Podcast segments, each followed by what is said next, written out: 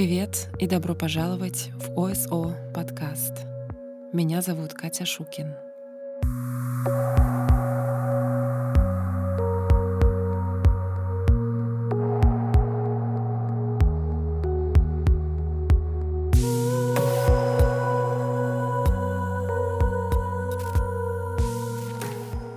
Сегодня я выбрала для вас одну историю женщины, которую звать Карен — ее околосмертный опыт произошел в июле 1982 года.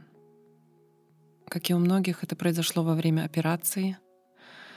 История длинная, и она очень подробно, в мельчайших деталях описывает свое переживание. Итак, я читаю. Я работала физиотерапевтом в Аляскинской больнице — в то время я испытала сильные боли из-за разрыва фиброзного кольца позвоночного диска в пояснице. В течение многих недель меня безуспешно лечили консервативной терапией и инъекциями.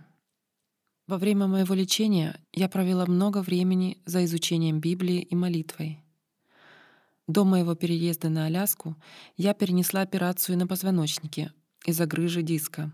Это было в 1977 году — и врач, к которому я обратилась, сказал, что мне потребуется операция, поскольку консервативное лечение не дало нужного эффекта. Как только было принято решение об операции и ее дата была назначена, я обратилась к членам моей церкви, а также к семье и друзьям в штате Нью-Йорк, назвав им дату операции и попросив их молиться обо мне. Я помню, как утром, в день операции, медсестра готовила меня к ней — она сказала, что я была самым беззаботным человеком, которого она когда-либо готовила к операции. Мой муж и двое наших маленьких детей возрастом 9 и 6 лет находились со мной в палате. Какое-то время они сопровождали меня, а затем их отправили ждать в приемную, пока меня будут оперировать. Они поцеловали меня и ушли. В операционной, я помню, меня положили на операционный стол и в мою руку ввели катетер через который мне дали анестезию. Внезапно я обнаружила, что оказалась у самого потолка в углу комнаты. Я поднялась так высоко, что находилась лишь в нескольких дюймах от потолочных плиток. Я узнала доктора. Он сердито ругался и велел медсестрам принести больше пакетов с кровью.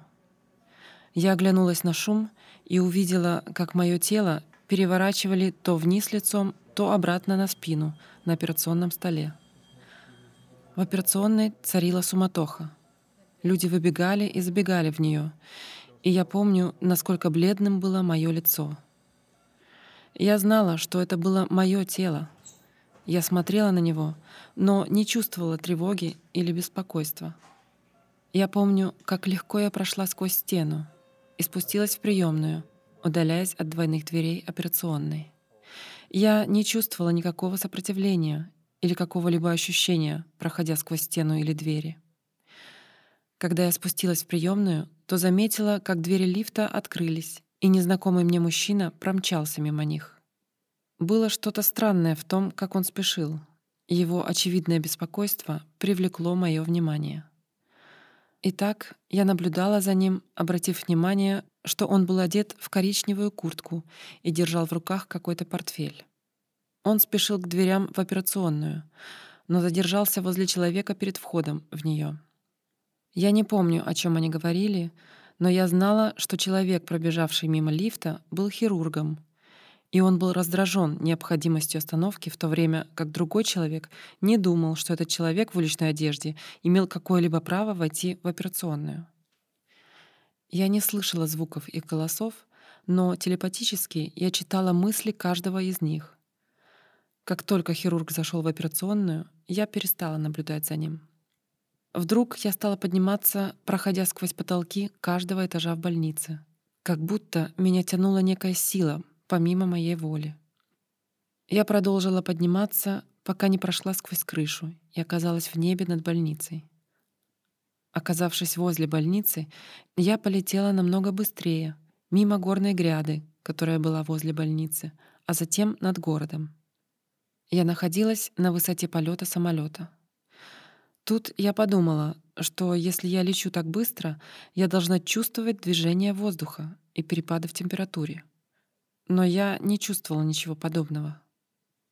Я помню, как быстро летела в темной, похожей на пещеру, области какое-то время. Прежде чем я заметила маленький яркий свет вдалеке по направлению моего полета. Я быстро оказалась в этом ярком свете и, посмотрев вниз, увидела каменистую землю подо мной, там, где должны были быть мои ноги, и скалистый склон слева от меня. Взглянув на склон, я увидела спину человека, поднимавшегося по склону, и телепатически поняла, что должна следовать за ним. Я изучала его спину и длинные темные волосы, скрепленные кожаной перевязью, короткую тогу из грубого белого материала и сандалии на его ногах с кожаными застежками, обернутые вокруг его голеней. Помнится, я подумала, это не Иисус. Мы достигли выступа, за которым открылся вид на великолепную пасторальную картину. ярко зеленая трава была устлана яркими цветами разных оттенков, не похожими на что-либо виденное мной до этого. Там было множество огромных тенистых деревьев, а невдалеке от этой поляны текла небольшая река, приблизительно 30 футов шириной. Мы вышли на берег реки, и на противоположном берегу я увидела всех умерших людей, которых я знала и любила в своей жизни. Они стояли там одной многочисленной группой. Первыми я заметила своих отца и брата. Они были столь же взволнованы нашей встречей, как и я. Затем я заметила моих разных теток, дядей и кузенов в этой группе. Наконец, я поняла, что люди, которых я не признала сразу, были моими бабушкой и дедушкой, которые умерли прежде, чем я родилась, так что я никогда не встречала их. Однако я знала, кем они были, и могла телепатически услышать, что они говорили, как сильно они любили меня. Я не помню то, что было надето на них, и даже не помню их внешности, но определенно это были их души, и я нисколько не сомневалась относительно того, кем они все являлись. Прежде чем я смогла подойти и обнять их, мой проводник, поднявший меня на склон, сообщил мне телепатически, что я сперва должна следовать за ним в какое-то иное место. Я последовала за ним вдоль изгиба реки, пока не увидела вдали красивое строение в греческом стиле, ярко-белого цвета, со множеством восходящих к нему ступенек, и с огромными колоннами перед ним. Множество духовных существ было одето в яркие белые одежды. Они кружили снаружи, входя и выходя из здания. Мой проводник провел меня внутрь здания, оказавшегося огромной библиотекой, со множеством столов и рядами книг. Множество душ изучали различные книги, и мой проводник сказал мне, что в этом зале находилась книга жизни, описанная в Библии. Мы последовали в заднюю комнату, где несколько духовных существ сидели на стульях, вращавшихся вокруг экрана на полу, который был похож на лодку со стеклянным дном. Они сообщили, что я должна была посмотреть свою жизнь, а затем появились сцены, напоминавшие трехмерные голограммы. Я смогла вновь пережить множество событий моей жизни — но примечательно, что теперь я была способна ощущать воздействие моих поступков и слов на других людей, с которыми я общалась. Ни один из духов не осудил меня за мои поступки, насколько бы болезненными они ни были для других людей. Но сама я ощущала глубокое сожаление и грусть из-за некоторых моих слов и поступков. Все это, казалось бы, произошло очень быстро, но оказало огромное влияние на меня — у меня было такое ощущение, что эти духовные существа встречались со мной и прежде и помогли мне запланировать мою жизнь перед моим рождением. Они сказали мне, что я могла бы вернуться к моей жизни, если бы я приняла такое решение. Тогда они показали мне на том же самом экране некоторые события из моей будущей жизни, если бы я решила вернуться к ней. Некоторые события определенно произошли бы, а некоторые были возможными, но не обязательными. Далее в моей памяти пробел о событиях, которые произошли после этого. Следующее, что я помню из показанного мне, это доктор, оперировавший меня, когда он стоял в приемной в хирургической одежде, полностью зеленой, за исключением маски, и разговаривал с моим мужем, в то время как дети сидели позади моего мужа на диване. Я не могла слышать ни слова, лишь наблюдала эту сцену. А затем мне показали живое изображение всех молитв, произнесенных моей семьей и друзьями. Каждая молитва выглядела словно отдельная музыкальная нота. Они были связаны одна с другой и простирались к тому месту, где я находилась. Наконец, я увидела, что молитва моей дочери сформировала последнее звено, чтобы достигнуть нас. Внезапно все эмоциональные связи с моим мужем и детьми хлынули обратно в меня. И я вспомнила, как, будучи маленькой семилетней девочкой, я так неистово молилась о том, чтобы мой отец не умер. Мне казалось, что на мою молитву не ответили, и мой отец умер. Я знала, что не могла позволить своим детям расти без матери, подобно тому, как я росла без отца. Это было трудным решением, поскольку я должна была покинуть это место потрясающей безоговорочной любви и неописуемого мира. Но я знала, что я должна была вернуться назад к моей жизни. Мне сказали, что события моего будущего, показанные мне, будут стерты с моей памяти — так же, как и некоторые иные события, показанные мне во время моего опыта. Потому что выбор, который я сделаю в своей будущей жизни, не был бы истинным, если бы мне разрешили сохранить те воспоминания. Мне оставят достаточно воспоминаний, чтобы убедить мой логический разум в реальности моего опыта, и мне дадут безошибочный знак, который будет доказательством того, где я действительно была. Сразу после этого я осознала себя проснувшейся в послеоперационной палате, рядом с моим мужем и детьми, стоявшими вокруг меня. Все, что я описала выше, незамедлительно полностью всплыло в моем разуме. В тот же миг, когда я приветствовала своих любимых, и обещанный мне знак тоже находился там. Этим знаком был не объект, им являлось то, что я была полностью окутана ощущением всепонимающего мира и удивительной безоговорочной любовью Бога, как невидимой защитной оболочкой. Это удивительное, невероятное по своей силе ощущение оставалось со мной в течение приблизительно трех недель, постепенно исчезнув позднее. После того, как это закончилось, я была уверена более чем в чем либо когда-либо в моей жизни — что мой опыт был абсолютно реальным. Подарок любви и мира от Бога, который был со мной в течение тех трех недель, был прекрасным доказательством и подтверждением для моего сердца, что я действительно была в духовной обители с Богом. Потому что это было точно такое же ощущение, какое я чувствовала во время своего опыта.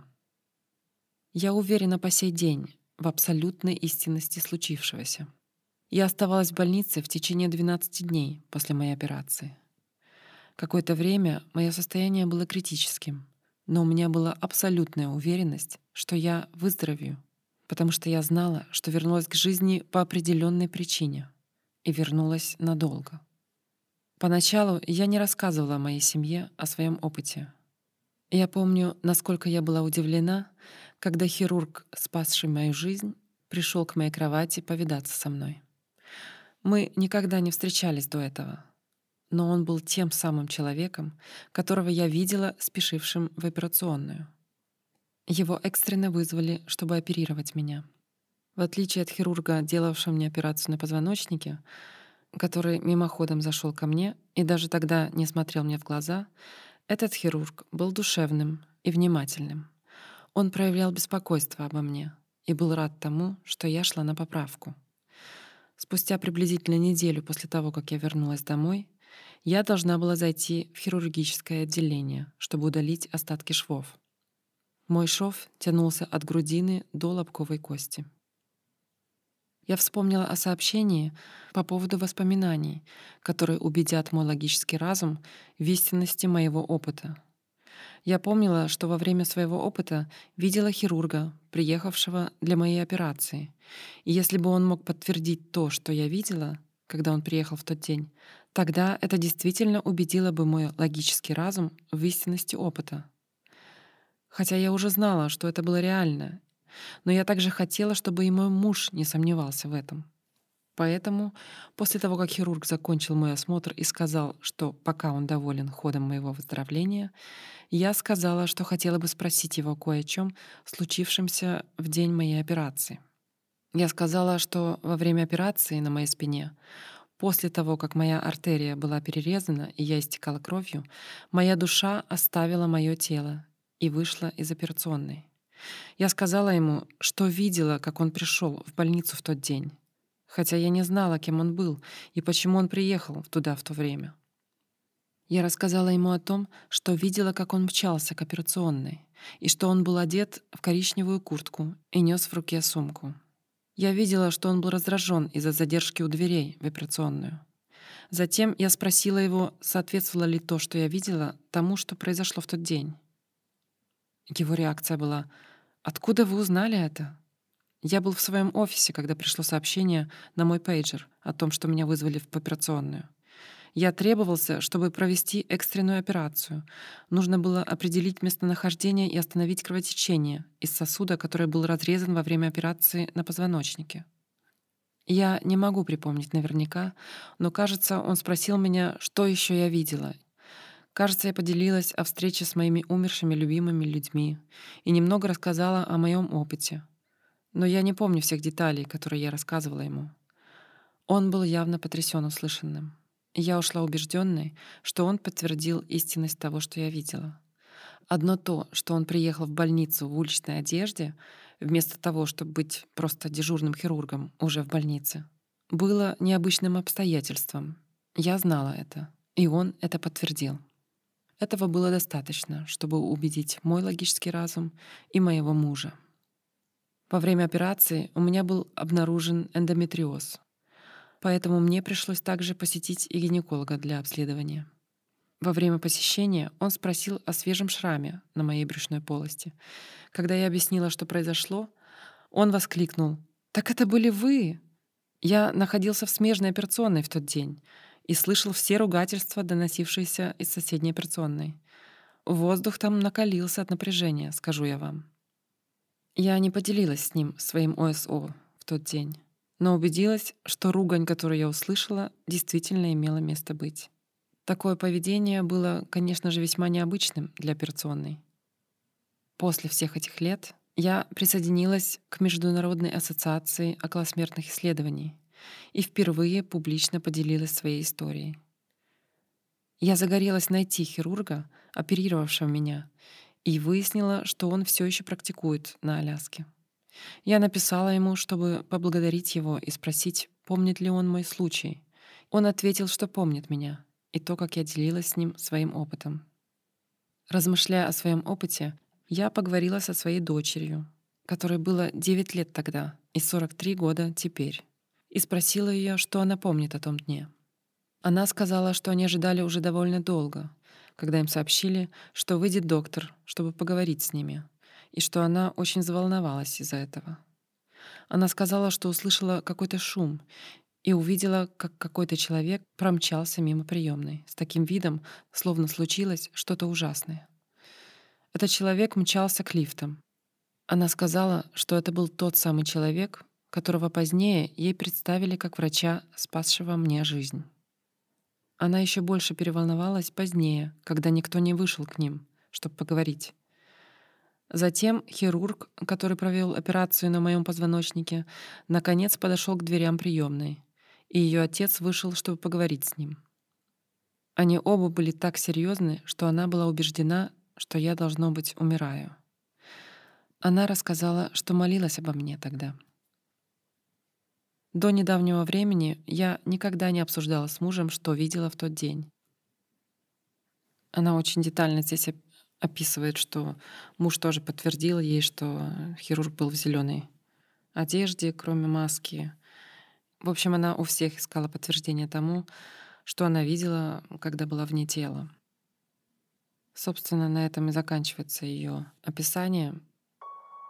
Но я еще зачитаю некоторые ответы ее из дополнительных вопросов. Сравните свое зрение во время опыта с вашим повседневным зрением.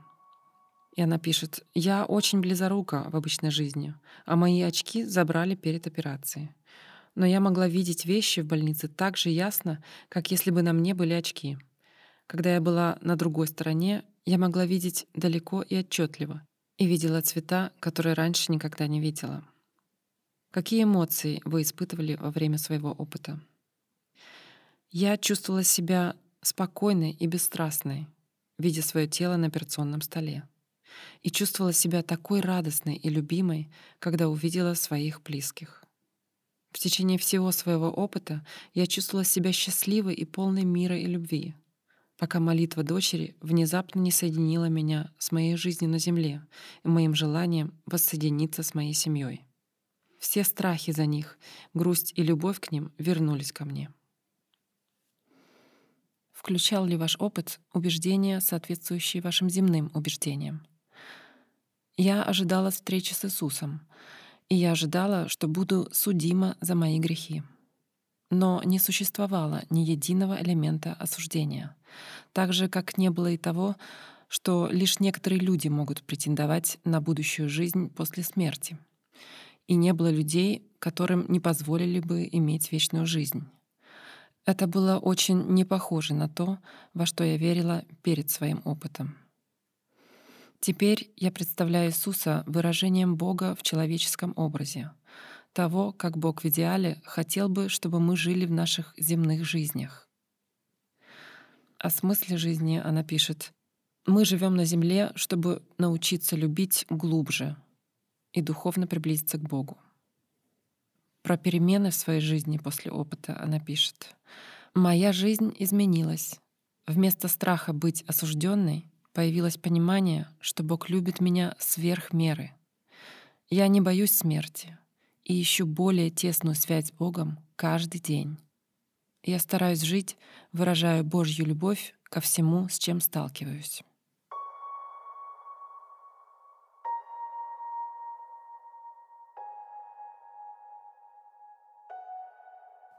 Интересно то, что когда ей показывали события ее будущей жизни, если она вдруг решит вернуться.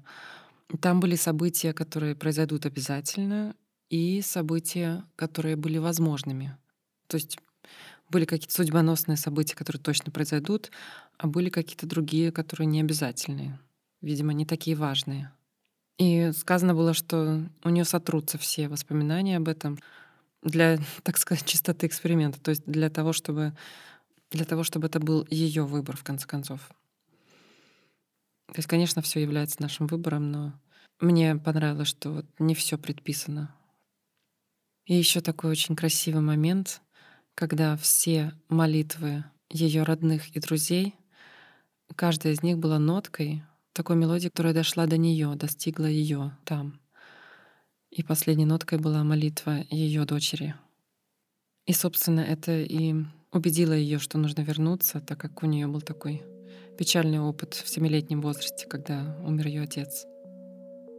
Странно, что она тогда сразу не стала так дотошно спрашивать у всех, кто в чем был одет и что произошло конкретно.